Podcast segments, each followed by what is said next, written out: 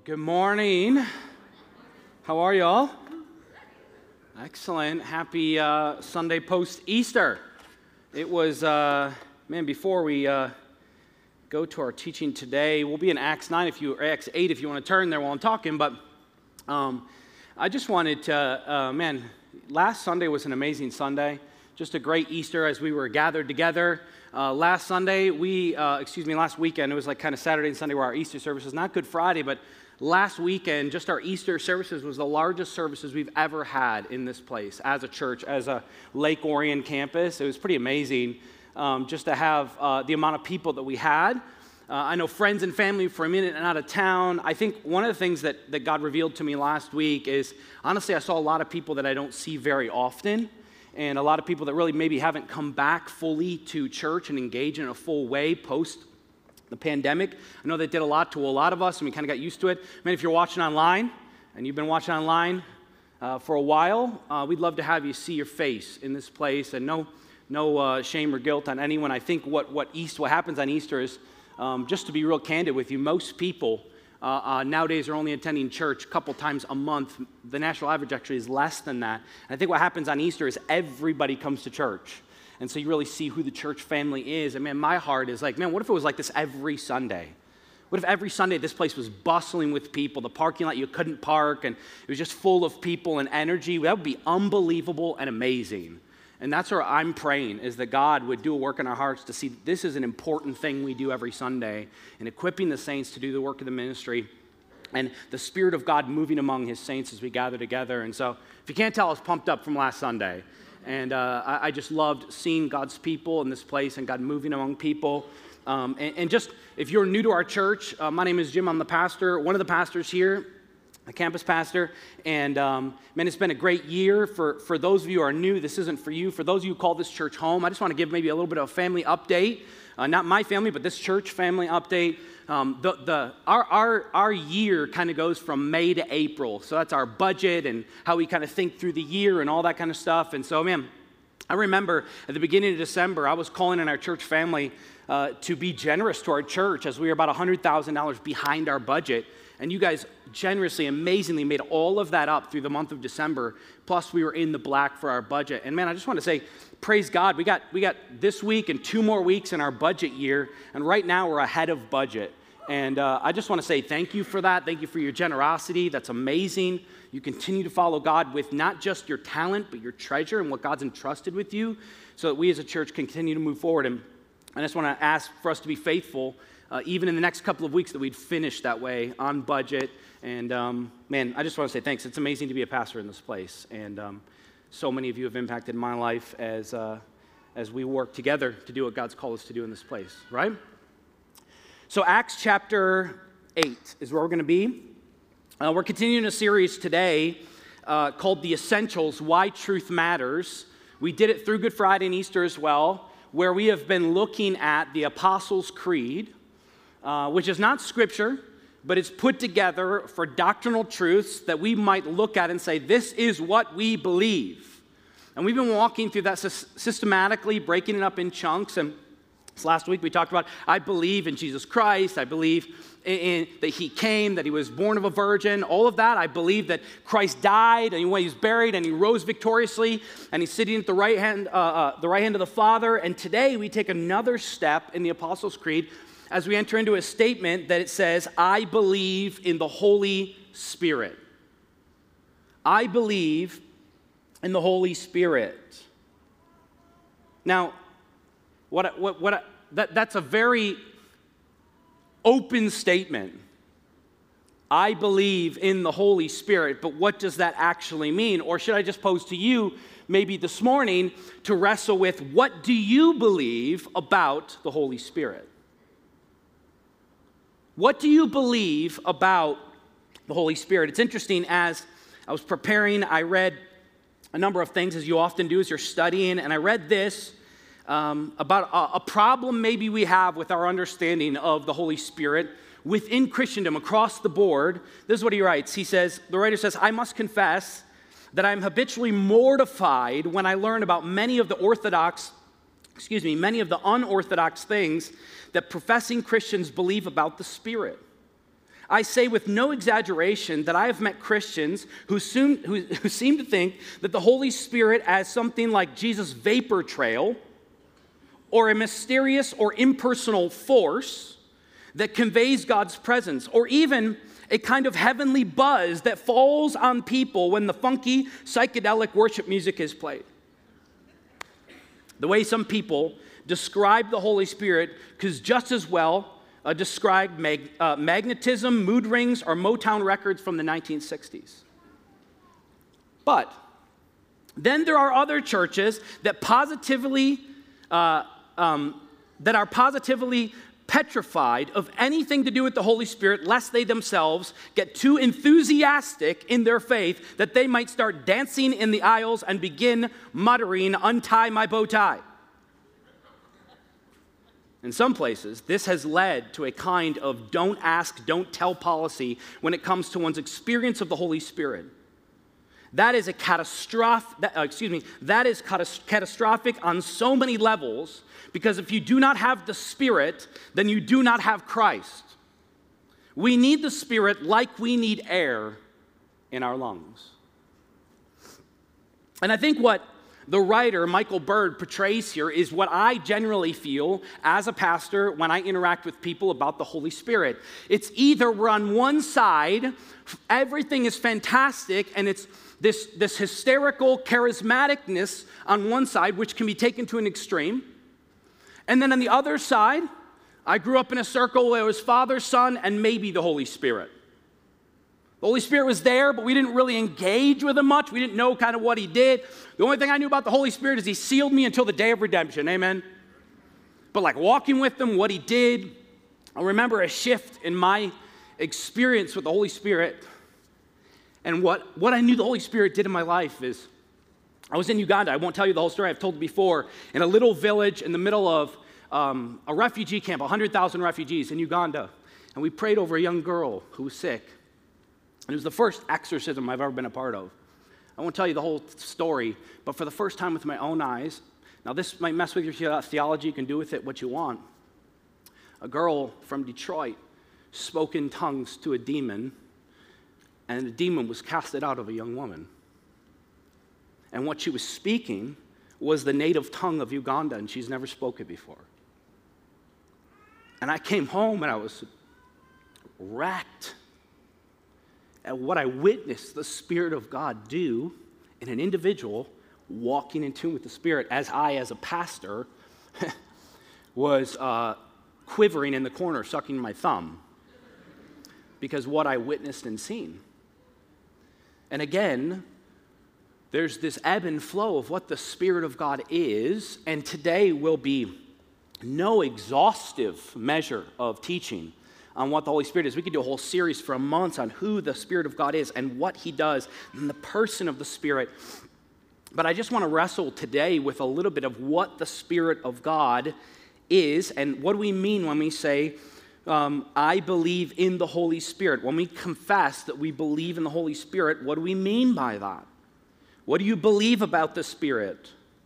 Do you truly possess the Spirit of God in your life. And so we're going to look at an interesting text, not one you probably thought we were going to look at, because there's many about the Holy Spirit in the New Testament. And it's in Acts chapter 8, verses 9 to 24. And the story is an encounter that demonstrate a couple of different vantage points about the Spirit of God and the reality of the Spirit of God and the Spirit of God at work in his ministry and all that he does. And I just want to look at three scenes together as we dive into it and see if we can't wrestle with what it means that we believe in the Spirit of God and who he is. And there's going to be three things that happen a confrontation, there's confusion, and then lastly, correction.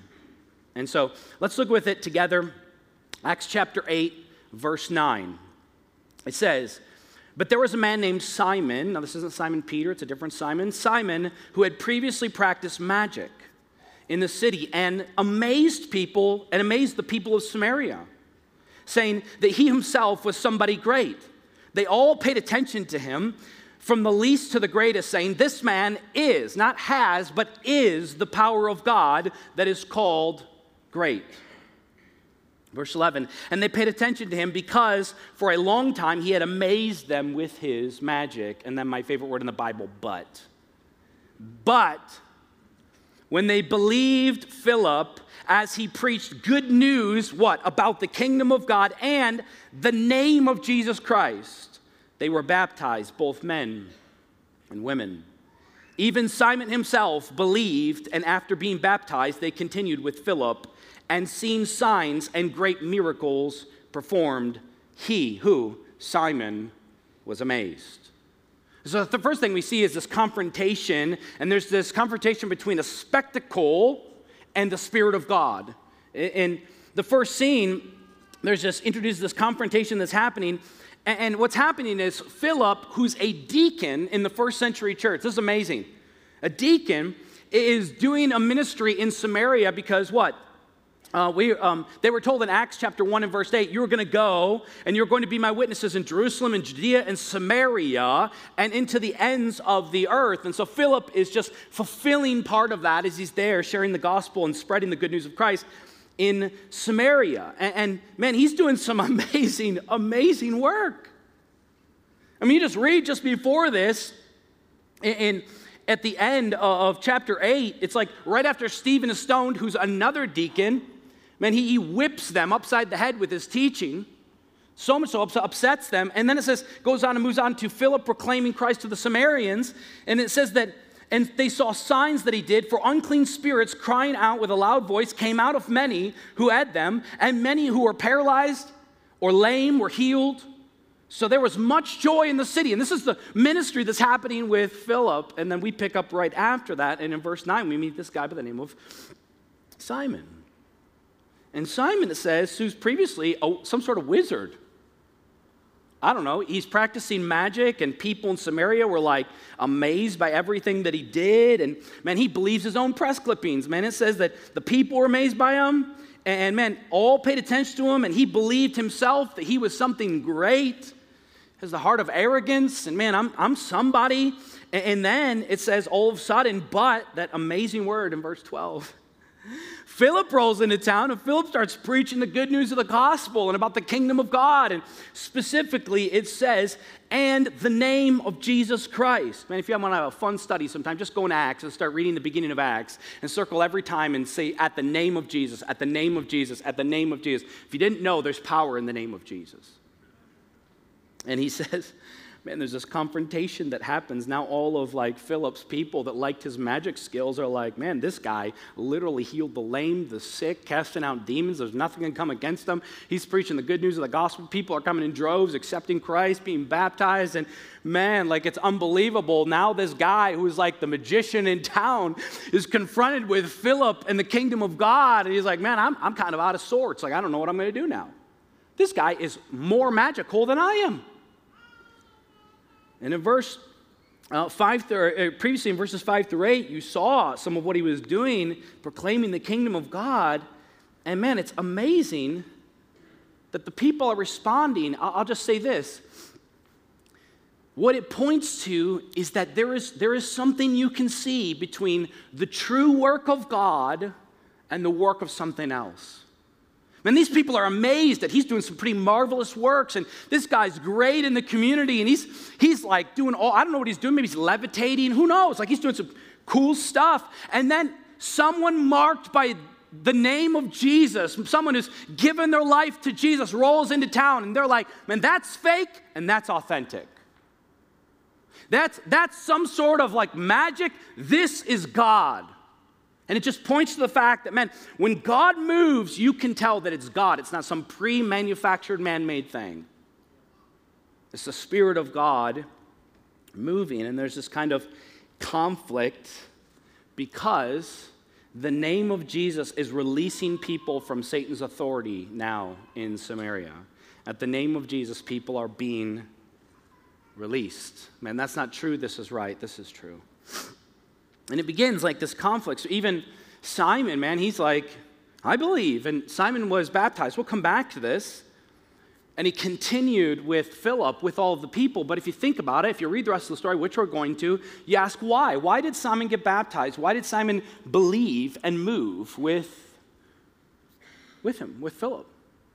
Well, we'll see here in a few moments, but it seems as though the work uh, of the Holy Spirit has been moving in Philip and Man, the people are seeing signs and wonders. And Simon, who's previously used to doing signs and wonders, is like, that guy's got some better signs and wonders. I'm going with that guy. Right? I mean, have you ever have you ever seen, or maybe you've experienced it? You're somebody and you maybe have a position or you have an in with something, and people seem to like attach themselves with you. Like you see this a lot within professional um, sports, right? That somebody makes it big in sports and they're like a draft pick of whatever sort, and they make it into the NFL or the MLB or the NHL or whatever it is, and all of a sudden all of their friends come out of the woodwork. Like, hey man, remember me? We used to play T ball. We were five. Bro, we should hook up right? They suddenly attach themselves to them because of their fame, their clout, what they bring to the table, or maybe their influence. I'm just be honest with you. There's been not really many, but a couple times in my ministry where I feel like certain people, they only none of them go to church here anymore. So all of you, are, okay? no, I'm just kidding. It wasn't even here. But they seem to like just only really want to be your friend or come be close to you because you're the pastor of the church and what you might bring to the table with them or what influence they might be able to have in the church, right? And it seems as though this is kind of what Philip is, excuse, experienced with Simon as he sees Simon's got something, or Philip's got something to gain here, and he is interested in a spectacle rather than the Spirit of God.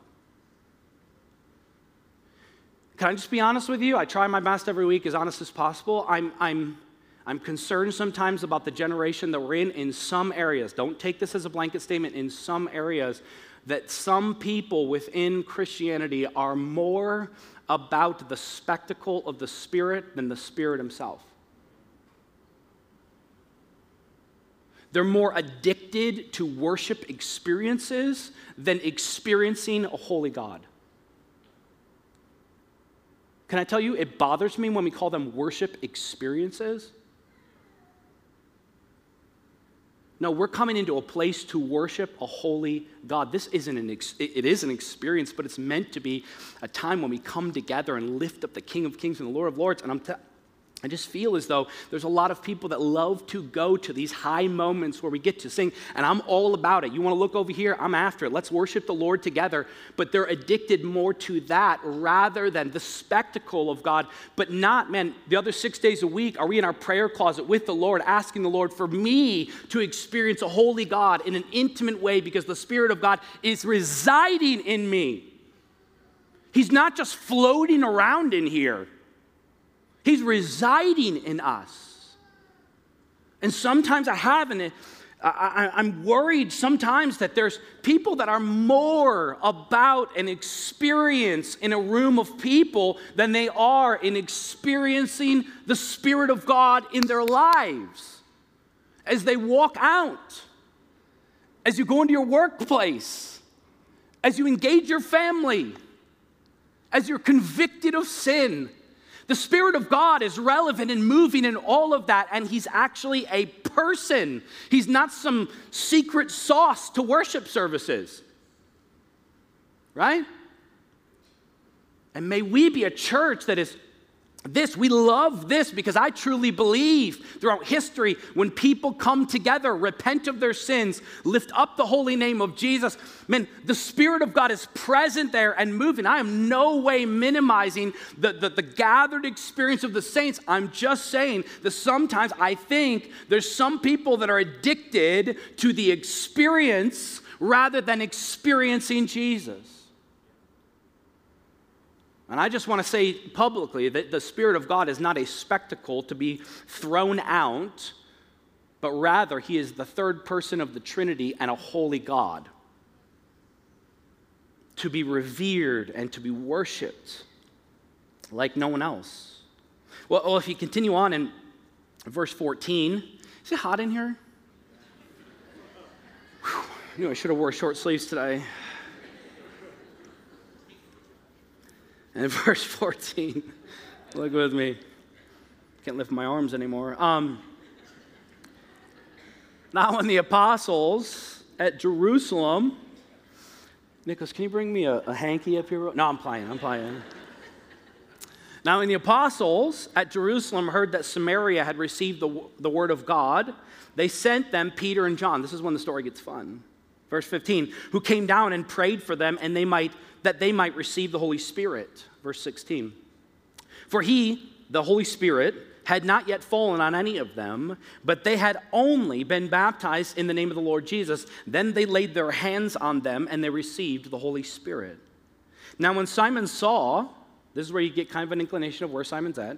When Simon saw that the Spirit was given through the laying on of the apostles' hands, he offered them money, saying, Give me this power also, so that anyone on whom I lay hands may receive the Holy Spirit. So now we interact with there's confusion. Is the Spirit of God gained or is the Spirit of God given? Um, and here, they're in Samaria. This is key. Where they're at, what's happening, all this. We're going to get to some interesting text here. In Samaria, they're preaching the gospel, and the word of God has gone forward effectively, but they're missing a vital element, a vital reality of being a part of the spirit uh, uh, of, of the church, predominantly the Holy Spirit. They've received Christ, but they have not received the Holy Spirit. They've been baptized, but they have not received the Holy Spirit. Now, what's key in interpreting the text is the context. And they're there in Samaria. And now there's now some Samarian believers. So the apostles, some of the main apostles at the time, Peter and John hear about this, and so, man, they're sent down to Samaria. They get word of this, and they receive word, and they head down there. So, these two leading apostles, they want to come down and verify the authenticity of the report of Philip's ministry and to support him. Like, hey, man, we're, we're hearing Samaritans are coming to faith. And this is a super important time in the redemption story and the history of the church. And there's a critical, I can't say this enough, a critical sign needed in the Samaritan church. It's a critical sign needed in the Samaritan church, and so we'll come back to that in a moment. So the apostles came and they prayed for them. They pray for them and they, they lay their hands on them that they might receive the Holy Spirit. And it says that they did. The Spirit of God descended on them and they received the Holy Spirit. And in a moment, in a moment, something happened. Something shifted in the church. Do you know what it was? Now, for the first time, Samaritan people were no longer outsiders to the kingdom of God and the kingdom promises, but were fully included into the church. First time. So I'll just tell you this is free, okay? Sometimes we get wrapped up in one text in all of Scripture and we interpret the rest of Scripture with it. That is a horrible way to do hermeneutics, to study the Word of God. The most obscure texts in the Bible, we always want to interpret with the majority of the texts that are understandable. You never want to, un- you never want to interpret the understandable stuff with the obscure one. And so I, have been a part of people, and, and there's no hate or shame. I'm just trying to teach you the Bible and what it really says. Eh, a part of people that, like, man, when you give your life to Jesus, you must, we must lay hands on you for you to receive the Holy Spirit. That's not actually right and true. So, within the book of Acts, this is a pivotal moment and story in the first century church when some of the first things that ever happened in church history happened and will never happen again. Hence, Pentecost in Acts 2, the Spirit of God is not descended on people, and so the Spirit of God descended for the first time on people. Now, there's a couple other moments within the book of Acts that are Pentecostal moments that give us clues on what's happening, and there needed to be specific signs for the first century church to move forward in the way that it was supposed to. You have one here. If you know anything about the Samaritan people and the Jewish people, what was the case? They didn't like each other, they hated each other. We already know that the Jews struggled just with Gentiles being a part of it, and they actually struggled with some racism there, and actually Peter had to be confronted to his face, right? And so what happens throughout the book of Acts, there's a couple of number of no moments that are not prescriptive, they're descriptive, meaning they're describing what happened in the first century church, and there were pivotal moments for the first century church so that a sign would happen that it would, it would, it would shift in the the apostles' minds that they would know this is true and right and good. So, for the first time in this moment, God made it so the apostles, the main ones, Peter and John, are there and they witness it with their own eyes that now Samaritans are a part of the church. So, God made in this moment as a sign in every other place, you see that the Spirit of God, when you give your life to Christ, He indwells you, comes upon you. There's no people there to lay on hands. I mean, just a couple chapters later, I'm not, I don't want to get into all this because it's off topic, but I just want to show you. In Acts chapter 10, they're taken to uh, Cornelius' house. Peter is called to Cornelius' house, and there, as he's teaching the good news, the Spirit of God falls on them, on Gentiles, and they begin to speak in tongues. Does that mean that when you give your life to Jesus, you're supposed to speak in tongues? Personally, no, no, that is not what Scripture teaches. What it's showing is that in that moment in Acts chapter 10, it says, you, you read in the text, he's like, ma'am, the Gentiles received the Spirit, it says in the text, just as we did. It was a Pentecostal moment for the Gentiles to prove to the church leaders just as you receive the Spirit, Gentiles are in too. It's not just Jews anymore, it's the world. And God had to take specific moments to prove to the apostles and the leadership of the church that, man, Gentiles are in, Samaritans are in. And he takes pivotal Pentecostal moments throughout the text. Now, you may believe differently than that, and we're still brothers and sisters in Christ. And I still love you. I'm glad you're here. And if you want to have a further conversation with me about that, but that's not even about the text, I just want to show you in these moments. This is good reading of the scriptures. And reading the scriptures well is pivotal to being a good Christ follower. And how we interpret scripture is key to it as well. So there's this crisis moment for Simon when this happens.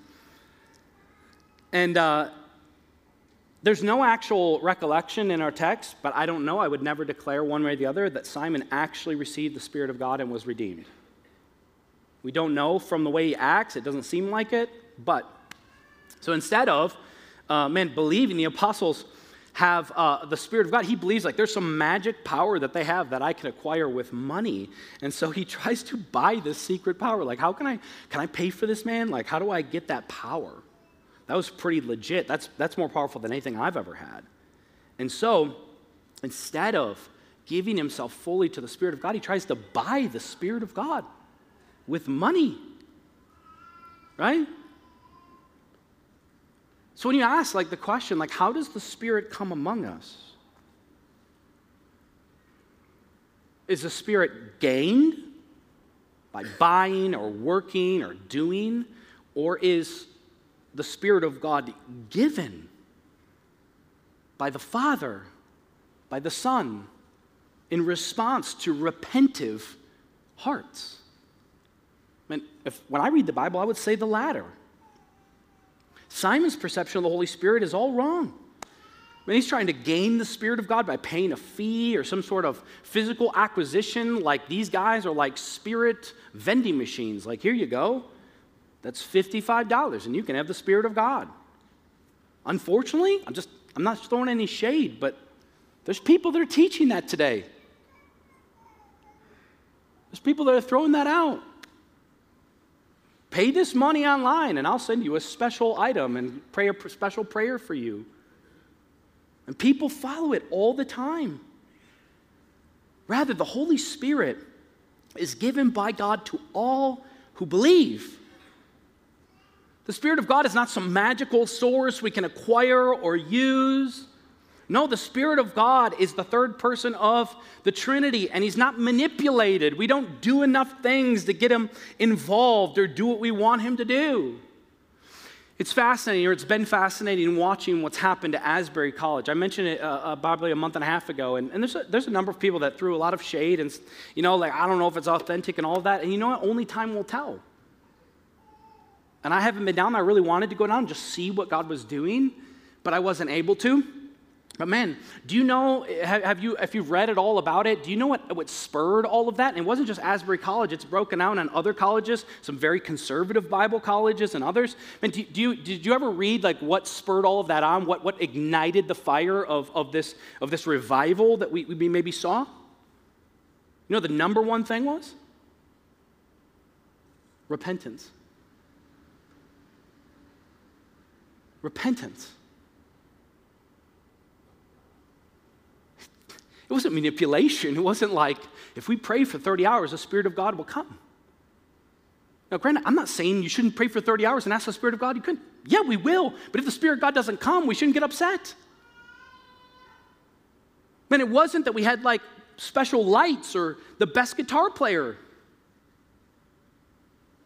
or the pastor was some significant leader. It was actually students, no name students, who had a heart for repentance, hating our sin and turning the other direction, wanting nothing to do with our sin and live holy and purified lives. And that is what the Spirit of God responded to repentance.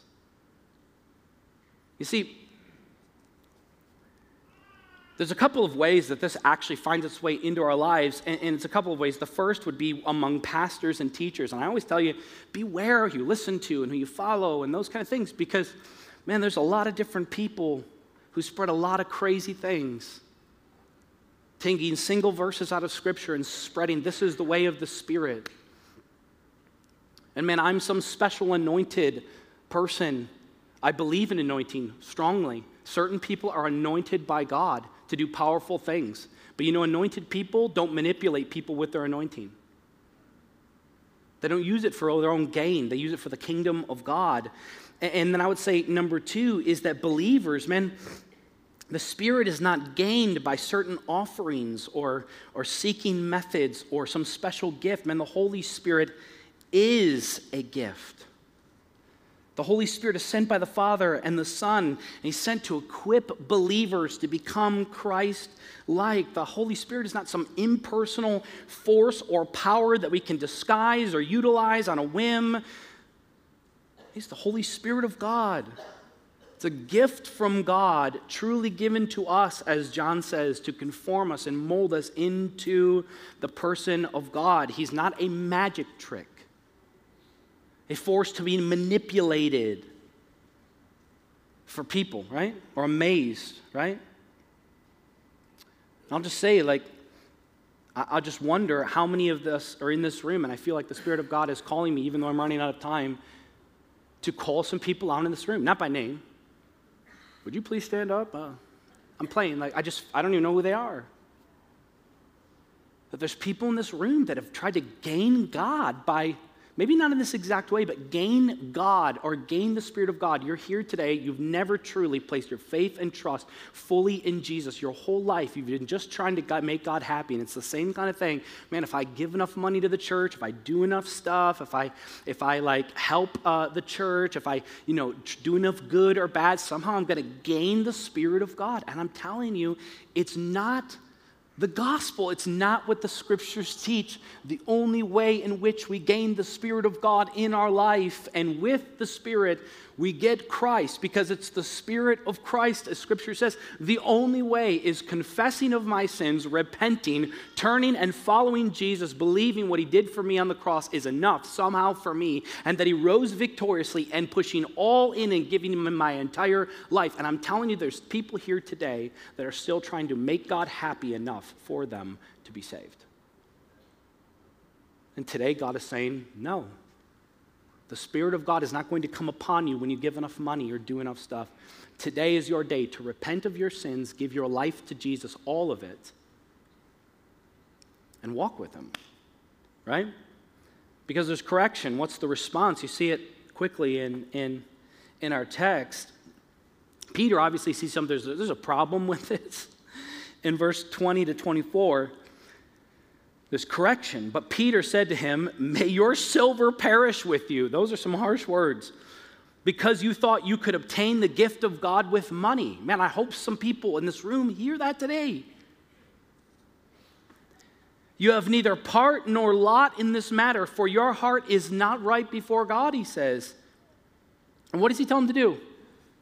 Repent therefore, of this wickedness of yours, and pray to the Lord that, if possible, the intent of your heart may be forgiven you. For I see that you are in the gall of bitterness and in the bond of iniquity. And Simon answered. So, this is Simon's response Pray for me to the Lord. that nothing of what you have said may come upon me. So, this correction and the response, from what I can tell, I don't know his heart, is more religiosity rather than repentance. Right? Peter sees this mistake. He sees he's trying to buy God and he rebukes him, right? And he confronts Simon with the reality that you're trying to obtain God with a gift. And he says, May your silver perish with you. And you're, you're blinded by your sin and your brokenness. And he has not truly understood the grace of God, that you don't receive the Spirit of God with obtaining things with silver or money. You return, the only way you obtain the Spirit of God, man, I want to tell you today, is through the grace of God. Nothing I earn or do. And Peter rebukes him and says, Repent. Right? He's not saying he's unsavable or beyond the reach of his grace. He actually invites Simon in to repent of his brokenness and sin and confess it before him. And what's Simon's response? Simon says, instead of, he says, hey, he, he tells him, um, repent, therefore. So he's telling him to repent. And, and what's Simon's response? He asks Peter to pray for him. Will you pray for me and make sure that none of that stuff happens to me? Now, at first glance, I just want to tell you it's never wrong to ask other people to pray for you. I hope you're praying for me because I strongly need it. I need it all the time. And when people tell me, man, I'm praying for you every day, Pastor, I truly am humbled by that. Like, in, you should have a community that you can cast your burdens on. They can help carry them. They can walk with you. Like, praying one for another is biblical. That's not what he's getting at. That's not what I'm getting at. It's amazing to have the saints of God interceding for you. But what he's getting at is almost like this idea of like, you're someone important, you pray for me, I can't do it. He's still not getting it. Right? And I'll just tell you, I'm not, any, I'm not a super Christian. Alex isn't either. Josh for sure isn't.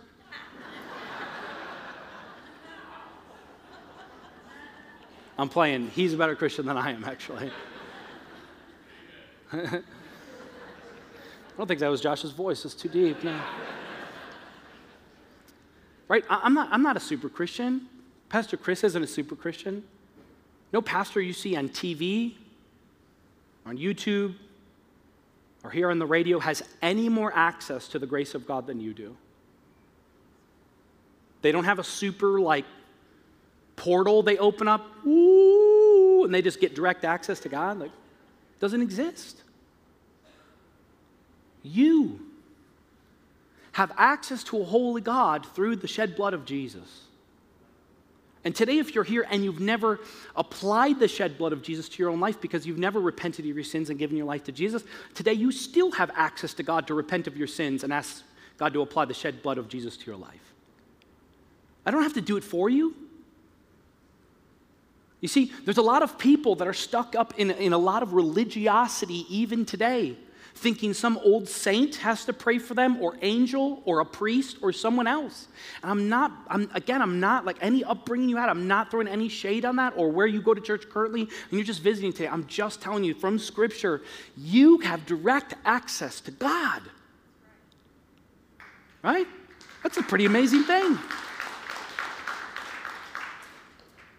And my response and your response to any sin and broken in life, brokenness in our life meant the fruit of the Spirit. In someone's real life, the fruit of the Spirit of is repentance. That the Spirit of God is actually working in my life to convict me of sin and bring me to repentance. 30 minutes before the service, I had to spend a few moments with God repenting of some brokenness in my own life before I could stand up before you, because the conviction of God came upon me to, before I come up and say, yeah, you guys need to repent, the Spirit of God is like, hey, Jim. Right? That's, that's the active work and participation of the Spirit of God in my life, in your life. Right? The Spirit's not earned through rituals and policies and rules and all that. No, through true repentance, the Spirit of God falls on His people. And this might be you today. I just want to say, man, attending church and tithing and fasting and all that stuff is good.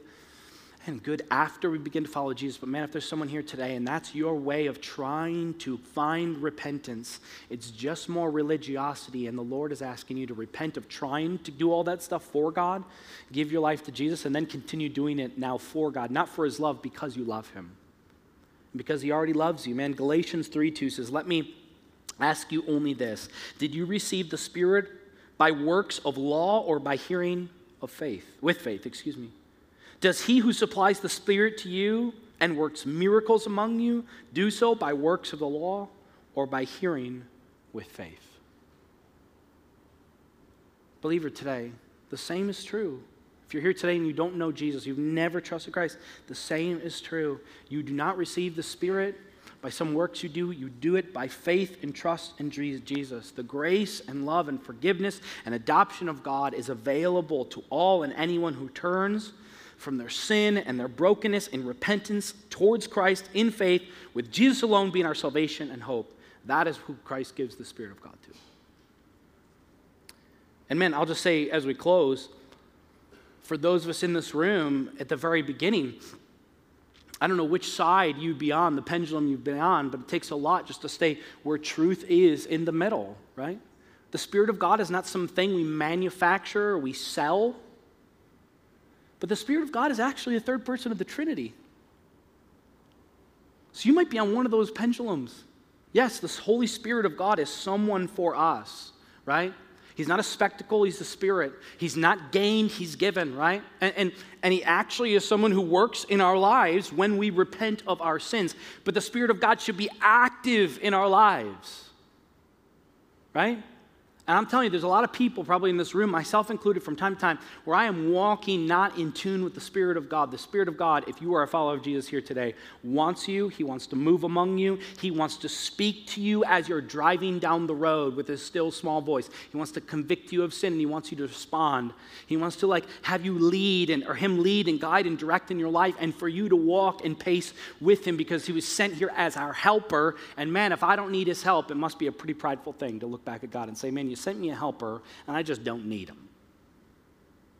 No, maybe not so. God is so good that when he left, he sent us the third part of the Trinity. He sent Jesus to cover us, and then he sent the Spirit of God to walk with us, to be with us.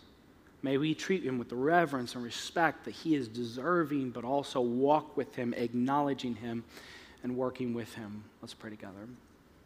God, thanks for today and for the beauty of who you are and what you've done on our behalf, the, the fact that you are the third person of the Trinity, Holy Spirit of God, and that you actively participate with your people in all that you do. And so, God, we just thank you and praise you for sending us this Holy Spirit, sending us um, the third person of the Trinity. God, thank you for